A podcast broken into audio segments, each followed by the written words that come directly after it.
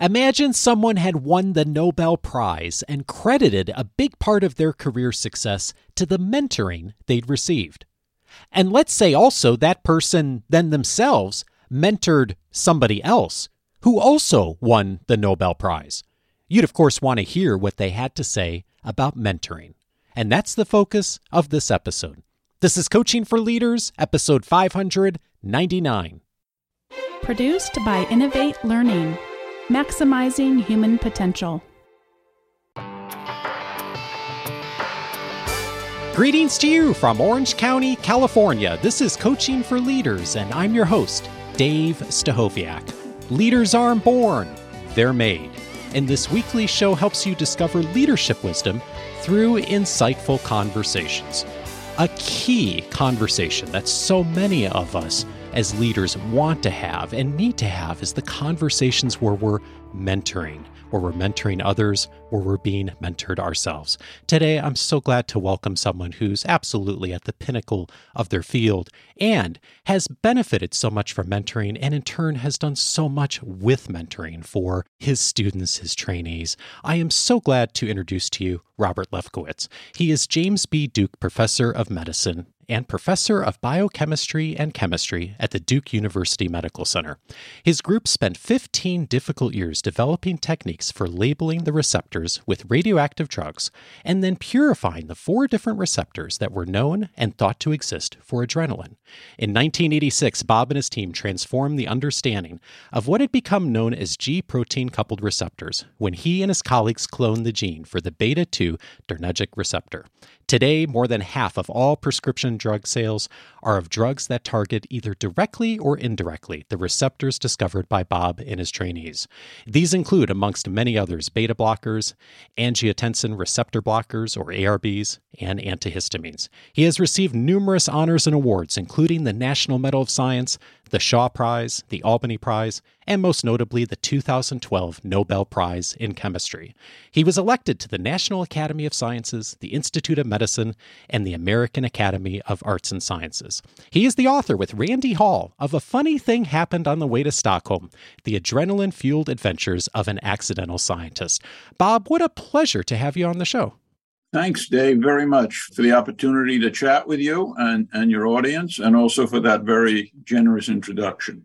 Well, I was thinking about that word in the book title. The one that leaps out to me is accidental.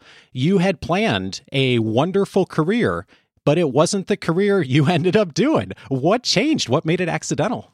Well, I'll tell you, we all face circumstances in our lives that we don't anticipate. In my case, one, one of the most cataclysmic was the Vietnam War in the 1960s. So I graduated medical school in 1966, Columbia University in New York City, at the tender age of 23. I had dreamed of being a physician from really as far back as I could remember, probably six, seven, eight years old. Mm. So hmm. I was, as you said, clearly heading for a career as a full time physician. But then there was the Vietnam War. And so there was, in addition to the lottery draft for all men over 18 in the 60s, uh, there was a draft conscription of all physicians. The difference being there was no lottery. Uh, ah. Everybody went in. So you were deferred until medical school graduation, in my case, 1966. And then you were drafted, typically given two more years of opportunity to do what we call house staff training, internship, and residency. And then you went into one of the four at that time military branches Army, Navy, Air Force, and Public Health Service. The most desired uh, service to get into was the Public Health Service because whereas the other three services you were almost guaranteed to spend one of your two conscripted years in Vietnam, in the Public Health Service, you stood a chance of being assigned to one of their stateside Uh, research institutions like the NIH and the CDC as examples. So it was very competitive to get those particular commissions. I was fortunate in that I did get the commission in the Public Health Service as a lieutenant commander and was assigned to the National Institutes of Health where I spent about 20 or 25% of my time taking care of patients who were at the clinical center for advanced studies. But the other 80% of the time, we were assigned to a research laboratory. And so I was arbitrarily assigned to a research laboratory in the endocrinology branch. And as they say, the rest is history. Yeah, indeed. It's really interesting how much of your career has been shaped so much by mentoring. As you mentioned early on, so many of your early mentors shaped and offered that opportunity and that space for you to discover this passion you had for research. And then fast forward a number of decades, and you end up sharing the Nobel Prize with one of your trainees, a student who then went on to have their own successful career. I don't know how you make a better case for mentoring than that. What an incredible success story. Well, I'll tell you how you make a, a, uh, uh, an even better case than that. You generalize a bit. So I wrote an essay, an autobiographical, about five years ago called A Serendipitous Scientist, telling the same story that I just related to you about how serendipity had intervened in my career to divert me from my original plan to be a full time physician. And in the course of doing that, I looked into the uh, phenomenon which has really interested me for a while lineages in science. Uh, what I mean by that is that if you look at a scientist, say like Brian Kobilka, or, or anybody who's been very successful in science, and you say, whom did they train with? Who mentored them? Almost invariably, you'll find they were mentored by another excellent scientist. And if you say, well, okay, who did that mentor train with? You'll find the same thing. And if you trace back, I mean, generation after generation, you find these outstanding scientists training outstanding scientists. So I said, this is interesting. Let me look into this a little more. Well, it turns out that this program that I was in at the NIH, which had the kind of interesting and pejorative moniker Yellow Berets, it was a a reference to the fact that we were a small group of, of physicians who, rather than being sent to Vietnam, wound up staying safe stateside. So this was sort of a takeoff on the Green Berets that were uh, the hero commanders, and yellow, of course, being cowards. Of course, most of us had gone to the public health service not because we were cowards, but because we just didn't support the war.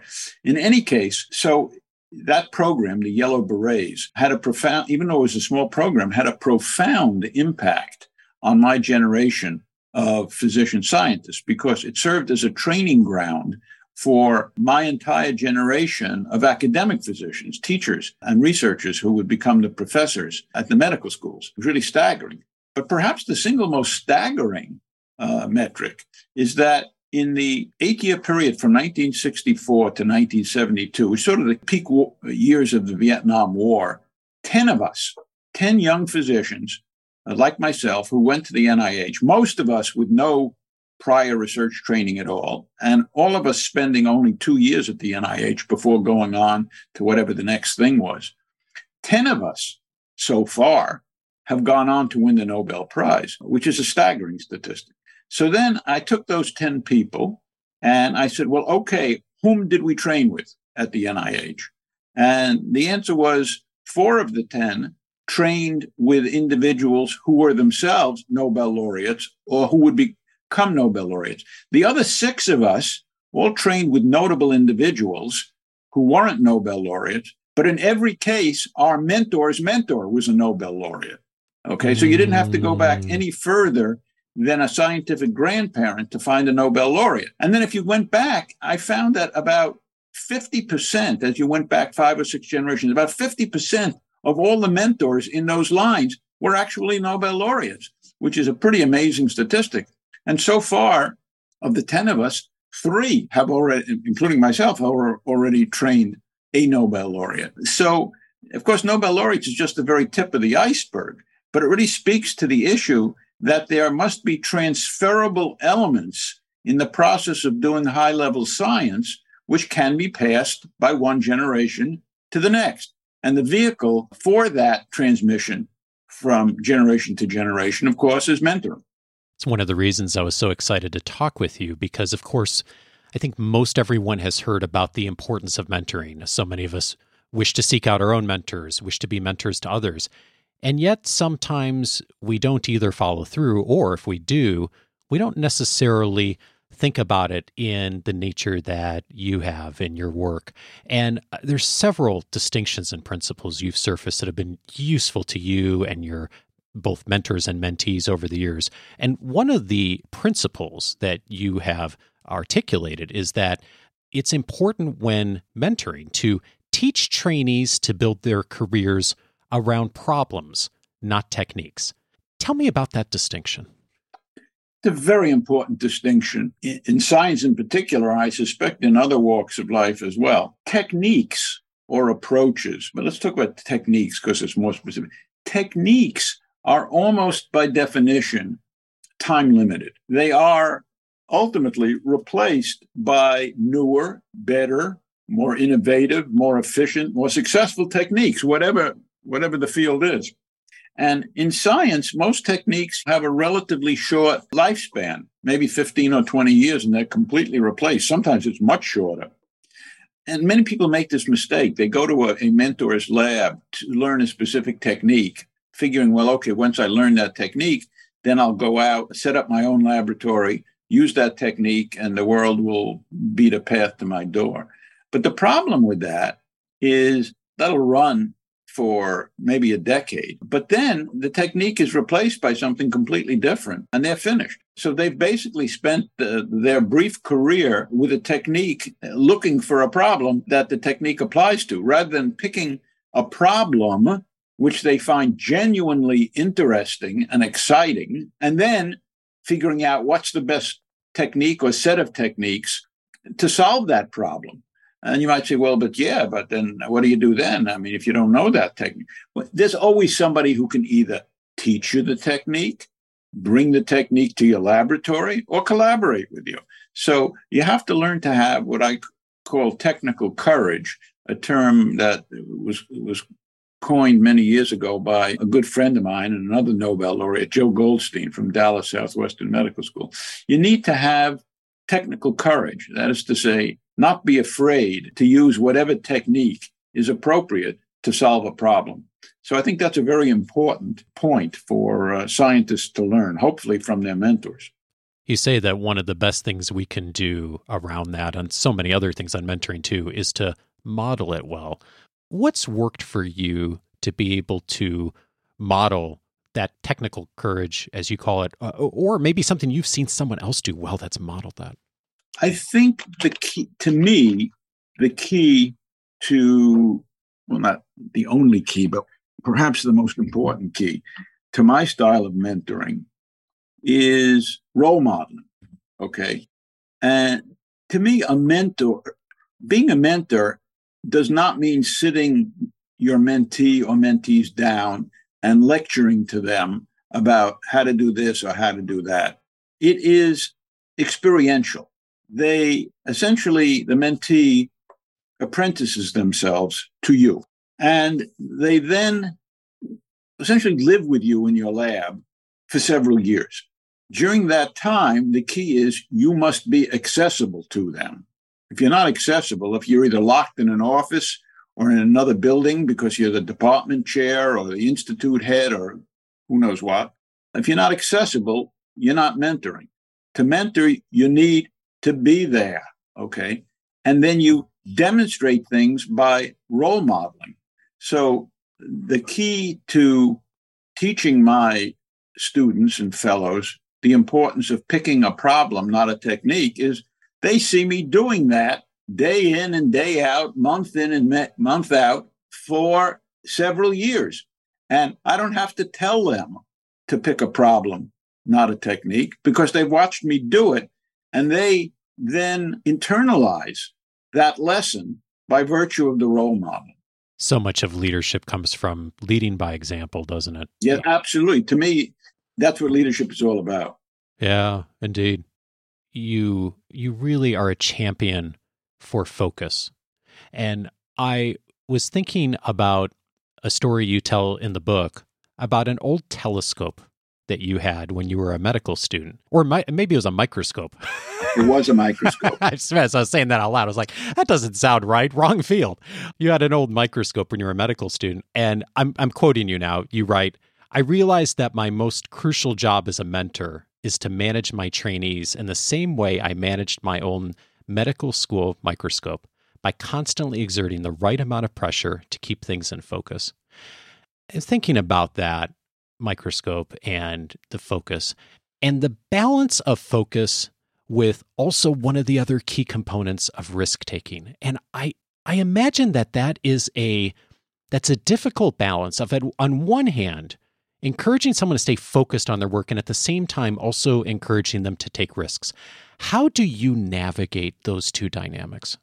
Well, you pick a very good point, and there are many aspects of mentoring which involve balancing of two opposing forces.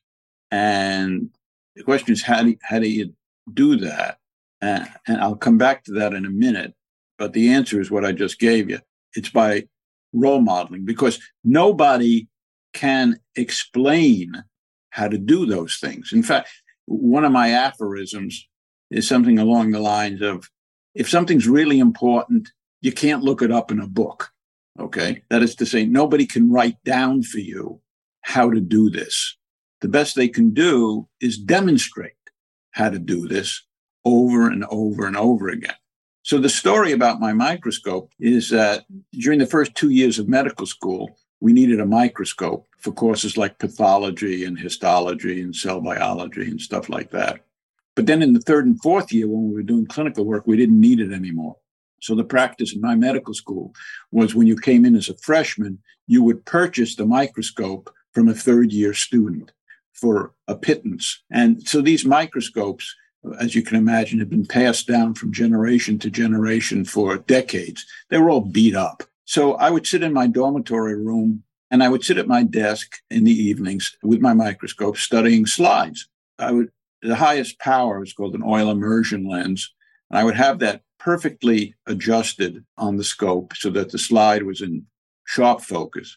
Then I would look away for a few seconds at the histology handbook to see what I was supposed to be looking at. And then I would come back and the stage would have slipped. So it was out of focus and I would have to refocus it again, which was a pain in the neck. But by trial and error, I learned how to put just enough torque on that, with my left hand on that fine tuning knob so that now I could look away at the atlas, now bring my head back, and things were still in focus because I had just the right amount of focus on it.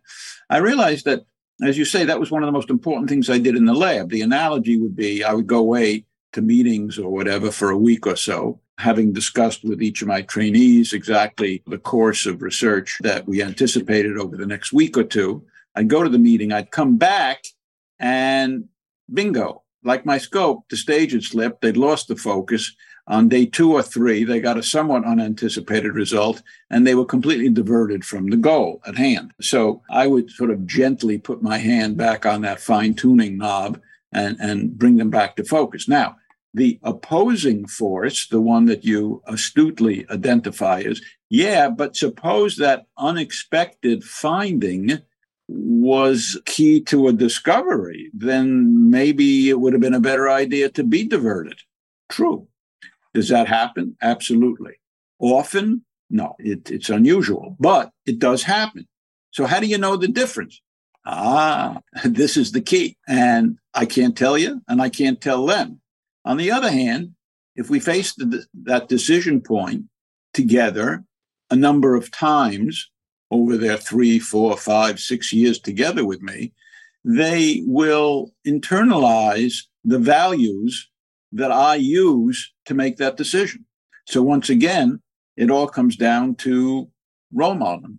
Yeah, what I'm hearing you say there is that a big part of this is that conversation itself. That when that milestone is hit or missed, that then there's a conversation about what does focus look like? And does it make sense to as you said keep your hand on the knob right as you would most of right. the time? Or is this a case where maybe you go in a different direction? But it comes down to either way a conversation a relationship perspective between mentor and mentee and that that's that's the key thing regardless. Absolutely. It's all about the relationship.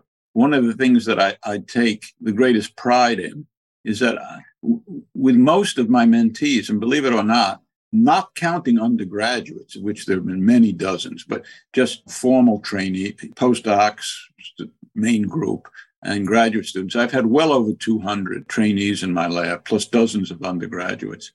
And I pride myself that a huge percentage of those stay in touch with me. So in any given and of course many some of these are gone 40 45 years already. Yeah. Uh, so some of these relationships are very long standing but you know i have five children of my own which is already a big group but i have 200 scientific children and essentially a limitless number of scientific grandchildren and great grandchildren etc and it's sort of like a family to me. It's always been like a family. And i really treasure my relationships with these folks. Even decades after they're gone, they'll call me up, much as you would call up a parent and ask for advice on this or that scientific matter. Occasionally, yeah, even personal matters. So, yes, I think the relationship, a relationship of respect and often of real affection, is, is an important part of, of mentoring. Speaking of focus, one of the things I was struck by in your own career is the all the opportunities that you had at different times to go somewhere else, do something else, have the bigger, better deal. And one of the things that I really hear in studying your work is that it's easy to get distracted by the bigger, better deal wherever it is to move around. But you really felt like you had a good deal at Duke and you stuck to it. And that that was part of your success, that focus in your career. You're absolutely correct. That focus persists to this day. I'll you know, shortly going to turn 80 years of age. And uh, believe it or not, I am in the process of doing what's called the competitive renewal of my major NIH grant. That's a very competitive process mm. to get an NIH grant, seen as a real benchmark in an academic career. And then once you get it, every four or five years, you have to rewrite the grant, tell what you've done, and now talk about what do you project that you'll do over the next four or five year period. And then it goes through a very rigorous peer review process. So I'm currently working on the competitive renewal of the grant application of the grant that was first funded when I came to Duke in 1973. And this is, I've continuously renewed this such that the years I'm of support that I am applying for are years 51 through 54, which is sort of almost unheard of. But the people currently working with me in the laboratory, one guy was just saying to me the other day, he said, Bob, I just can't believe the focus that you have brought to the writing of this grant over the last two months that we've been working on it. And it's true, I've engaged a significant fraction of my lab in the effort, but the focus has been extraordinary. Of course, I don't look at it that way. It comes so naturally to me. But yet to hear this trainee in my group say, I, I just can't believe the focus. Yeah, that focus is not just in, in doing the experiments, but in almost anything I do. And you're right that, you know, I've always kind of felt if it ain't broken, don't fix it. Uh, I love what I do, the mix of science and mentoring, and for many years, some clinical work, although I haven't done that now in a good 15 years. One of the other words that comes up a lot in your work with mentors is empowerment. Yes. You write in the book, people achieve their maximum level of motivation when they feel ownership over their work. For this reason, I want every person in my lab to feel like they are pursuing their own ideas as opposed to working on a project cooked up by me or somebody else.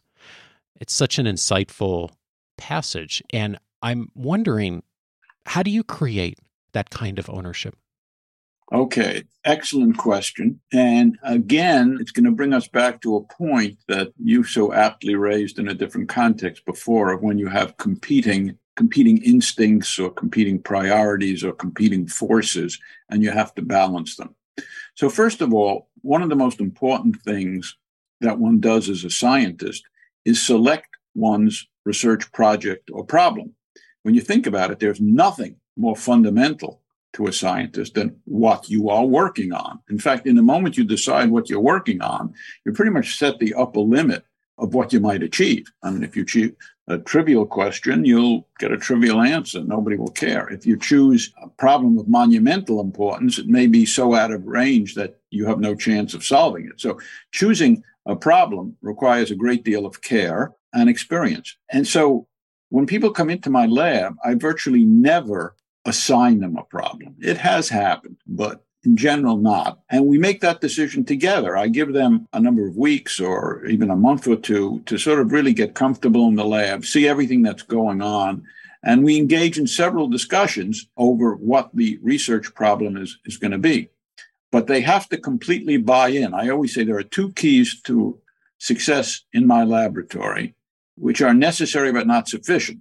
They don't guarantee success. But if either one is missing, the chances of success are low. Uh, and those two things are that one, you be excited about your project, and two, I be excited about your project. So mm. that that's right at the beginning. I get them to buy in because they are they understand that they are a vital a vital part of the process by which together we decide on their problem.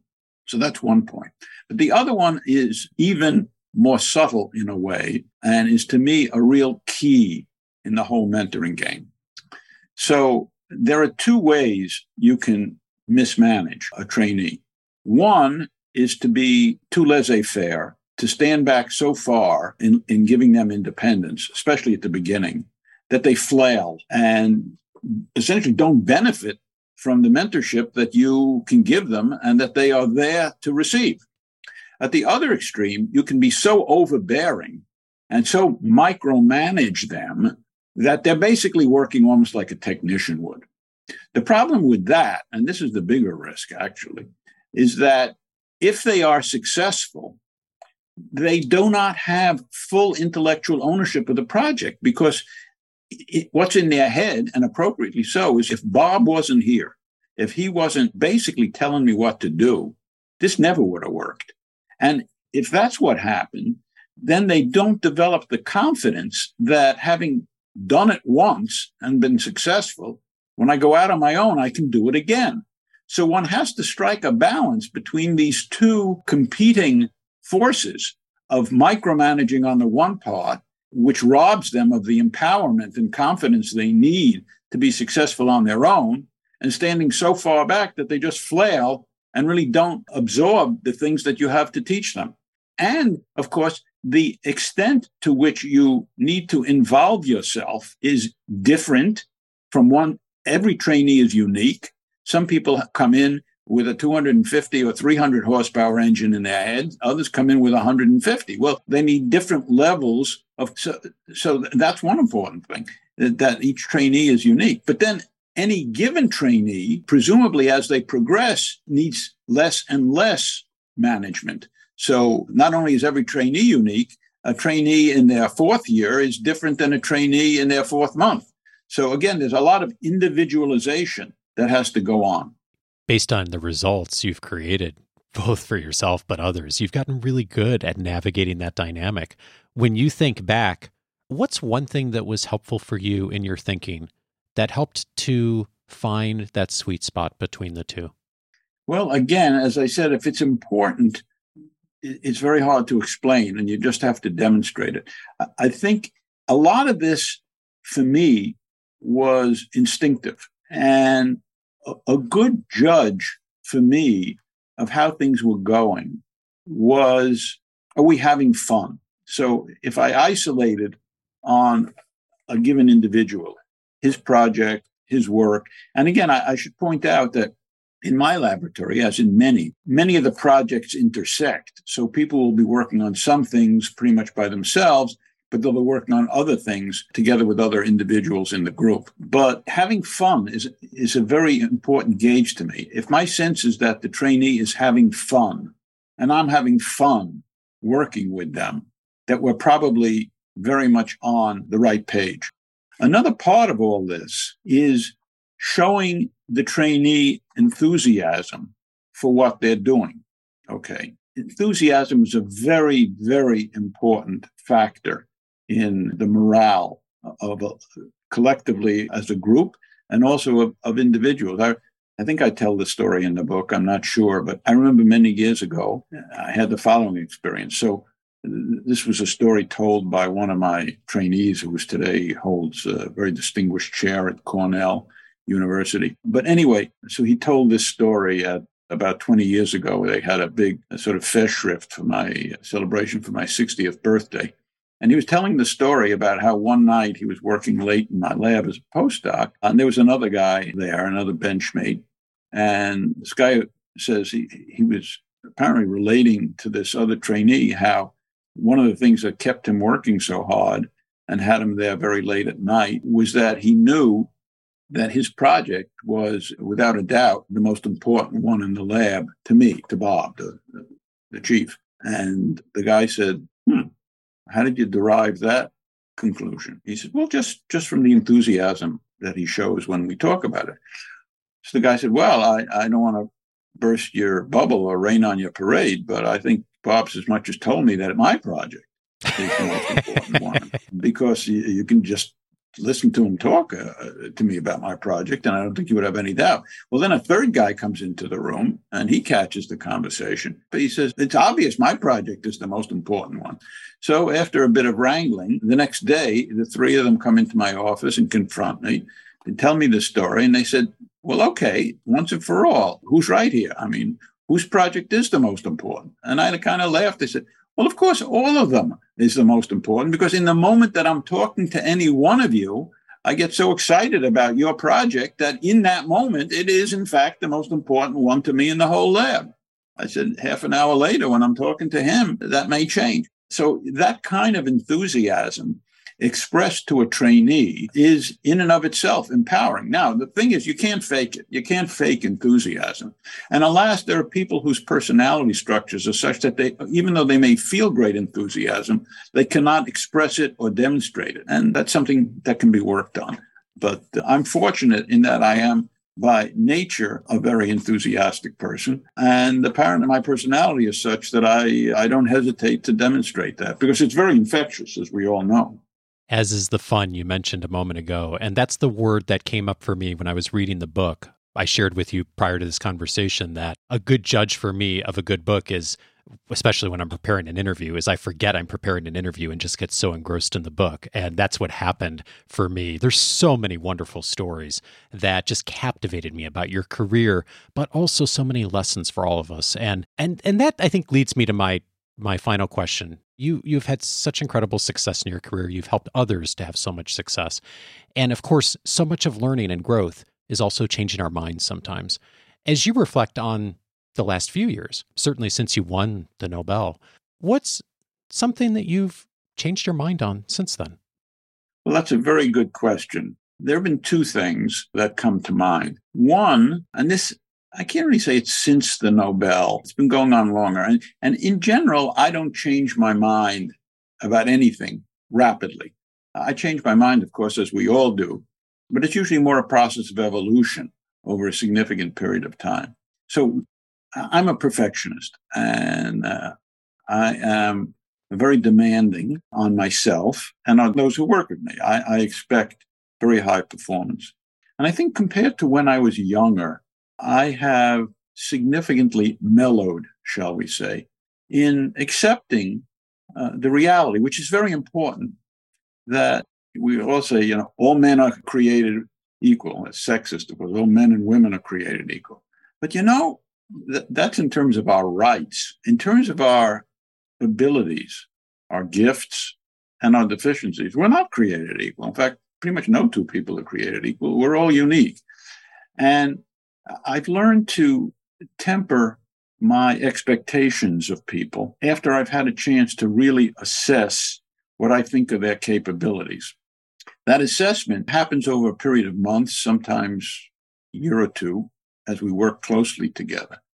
But I've learned that you, you can't, as I mentioned, I think earlier in our conversation, you can't have the same expectations and goals of somebody who's absolutely brilliant from somebody who may have be less gifted in, in that regard. And there are all kinds of gifts too. There's all kinds of genius. There are there are some people who are they're essentially technical geniuses. They can carry out experiments that very few people would, almost like uh, a top athlete is able to do things that others couldn't do. But then there are others whose gifts are just coming up with cr- brilliant creative ideas. Others aren't so great at coming up with ideas, but they are better at critiquing other people's ideas. So as you learn what people's strengths are you can learn to encourage them to develop those without having sort of a, a uniform expectation of, of superior performance from everybody. So I think I've really softened in that regard and sort of changed my views. The the other thing where I'm changing is just, you know, I am approaching my 80th birthday, as you heard, but you know, I realize that I'm getting late in the game, so to speak, and my views of exactly what what my own roles and goals are in my career at this stage are, yeah, it's clearly changing. I mean, I don't see myself as making the kinds of transformative discoveries that I perhaps did uh, when I was 40, 50 even 60 years old, but more in terms of the mentoring and, and trying to give back to the next generations of scientists what I have been fortunate enough to, to learn over the years. So those are a couple of ways in which I think I've been evolving in recent years. Bob Lefkowitz won the Nobel Prize and is the author of the book A Funny Thing Happened on the Way to Stockholm The Adrenaline Fueled Adventures of an Accidental Scientist. Bob, thank you so much for your work and your wisdom. Grateful for it. My pleasure indeed. Enjoy talking with you, Dave.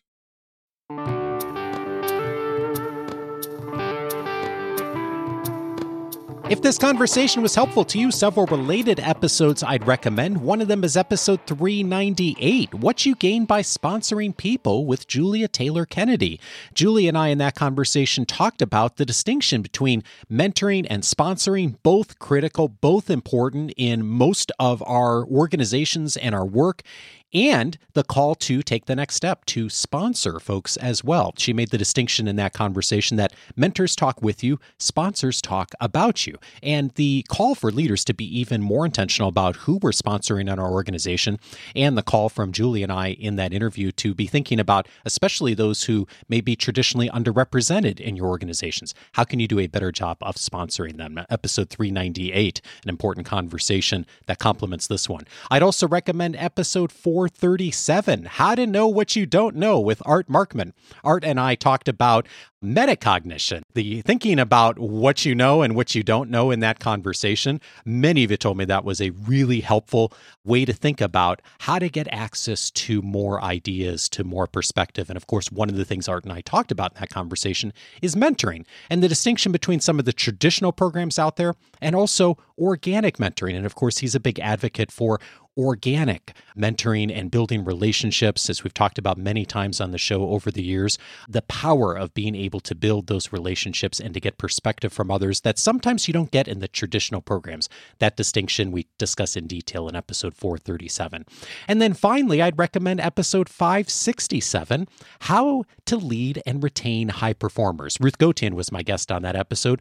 We talked about something that's so important and so necessary for every organization. How do we really engage the top performers in our organizations. Of course, mentoring one key place to do that, many others as well. And of course, critical for us to be able to not only as high performers ourselves, I know many of us uh, are or aspire to be, but also how do we do that for the others inside our organization? Uh, great complement to this conversation as well. And I'm also thinking about Ruth because she introduced me to Bob. Thank you, Ruth, for that introduction as well all of those episodes you can find on the coachingforleaders.com website. Uh, sometimes I get asked, how do you remember all the conversations you've had over the years, all the folks you've interviewed? And the, the truth is, I don't remember everything. Of course, I remember uh, almost everyone that I've talked to. I remember that conversation I referenced with Julia. I remember that conversation I referenced with Art. But I didn't remember that Art and I had talked about the distinction between traditional mentoring programs and what he calls organic mentoring. The way I found that is by using the free membership. I use it as much as anyone else to be able to surface the things that are most important for me right now. And I'm inviting you to do exactly the same thing. We've set up the website to be freely accessible to you so you can find the thing that's going to be most critical for you right now. Maybe it's mentoring. Maybe, as some of the episodes I just mentioned are tagged under, it's talent development, how to develop others right now. Uh, maybe it's on coaching skills. Maybe it's handling difficult conversations. Whatever you're facing right now, there is a place for it inside of our episode episode library where you can find some critical conversations that'll support you in your next step. The, all you need to do is go over to coachingforleaders.com if you haven't already. Set up your free membership. It takes just a couple of moments. And one of the key benefits of free membership is to have full access to the entire episode library, searchable by topic. You can get all the episodes on any of the apps, but we've set it up on the website so you can find the episode that's most relevant to you right now. That's one of the many benefits of free membership. Is where to go for that. Next Monday, I'm glad to welcome Scott Anthony Barlow back to the show. He is going to be back to show us how to discover meaningful work. Join me for that conversation with Scott next week. Have a great week and see you back on Monday.